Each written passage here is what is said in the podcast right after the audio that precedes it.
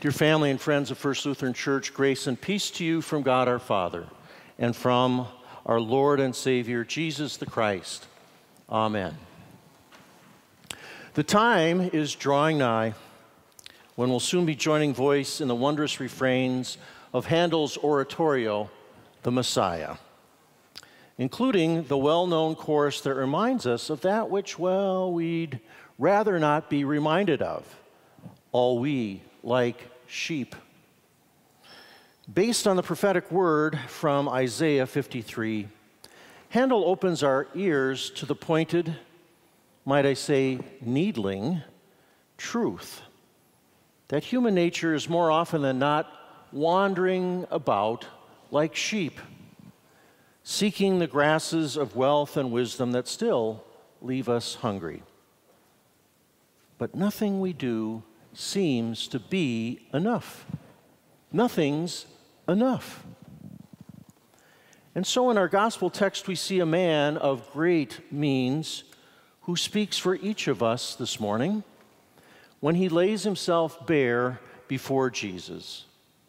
Good teacher, what must I do to inherit eternal life? For neither his great wealth nor all of his copious religiosity could satisfy or save. He still felt empty. And thus he comes on bended knee to Jesus for the answer. And the diagnosis? Painful. Trust not in anything of this world, says Jesus. The prescription? Even more painful. Give it all away, says Jesus, and follow me. But the young man could not he would not. Possessed by his possessions, he could not trust that the opposite of rich is not poverty, but freedom. And as only St. Mark's terse brushstrokes could paint this vivid scene, the man's face fell off, and he went away sorrowful, for he had lots of stuff. Now, for the disciples of Jesus' day, as well as those of us who hear his word anew, we realize deep in our hearts, if we're honest, how impossible for us is the possibility that Jesus sets before us to give it all away. For seemingly our possessions, the stuff of life, oft symbolized by the world, is it's all we got right? Perhaps we can paraphrase Handel's well known chorus this way All we, like camels, have gone astray. We have turned every one to his or her own way.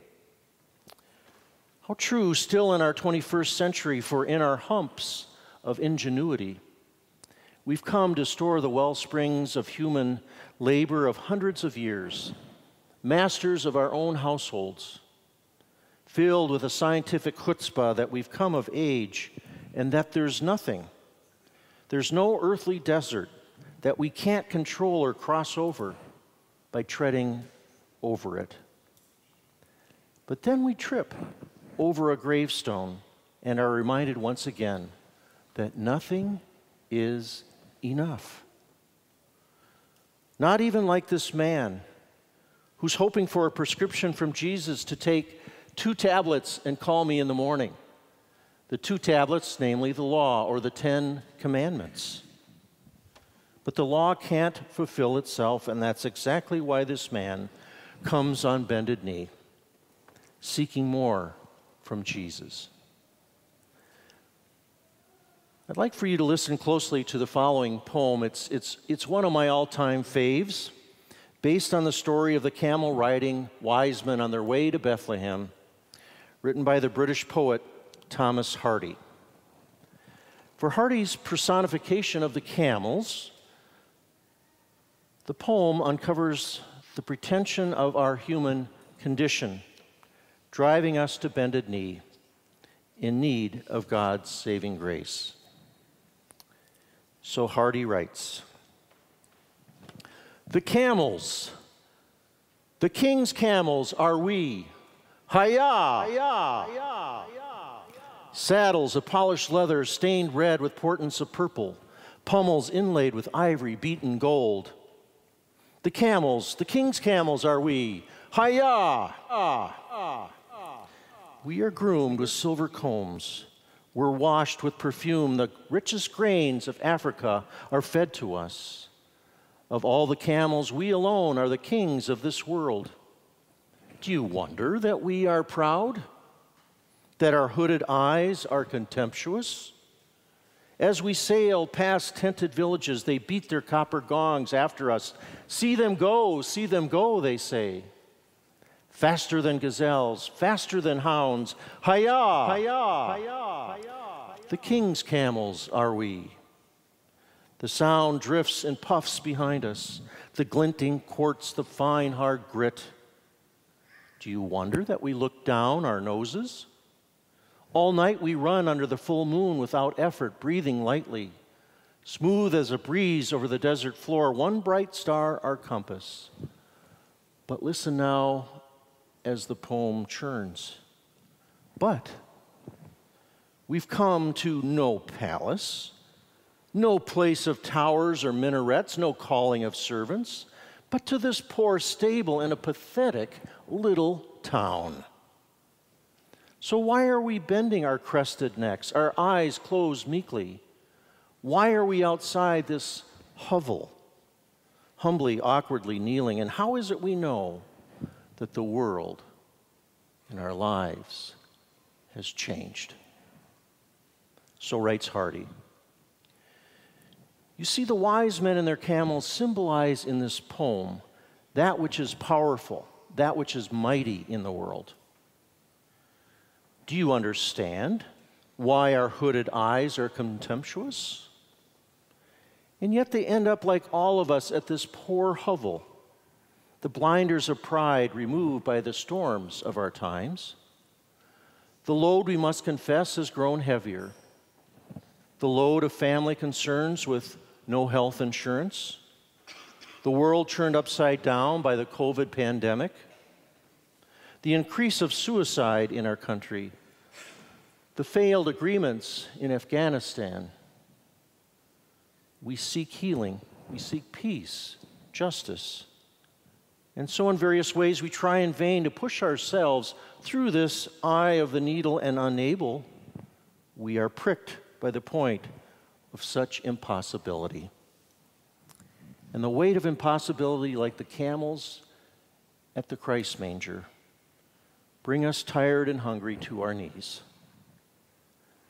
Now, this morning, let me ask you is this story of the young rich man or the camels anywhere near where you live?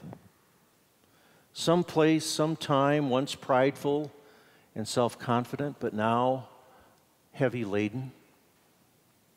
The weight of it all rugged and heavy like timber, carried on the back of your soul the hopefulness in your camel's hump that's now run dry, the last straw. Nothing is enough. Like this heavy line from Shakespeare's King Richard II, the king, now a pauper, who witnesses, It is as hard to save oneself as for a camel to thread the hole of a small needle's eye. And in this thought, I find a kind of unease, though bearing my own misfortune on my back. And like all people, I finally am brought to nothing. So writes Shakespeare.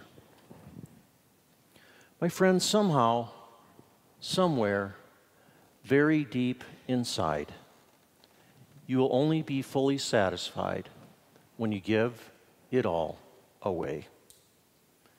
As Jesus calls us this day, our whole life. For the mystery of life is that every time that we die, we sacrifice, we give a little more. And it is here in the giving of ourselves that we discover our true identity as Christian disciples, as Christ gave himself for us. Life lived in Christ Together with his word and sacrament, here, the impossible is churned into possibility. propped open by his cross. And on this cross are hung all the sorrows, but also the hopes of our lives. Here, the coup de grace of death and nothingness are hung out to dry, turned into life and the coup de grace that God's grace is sufficient.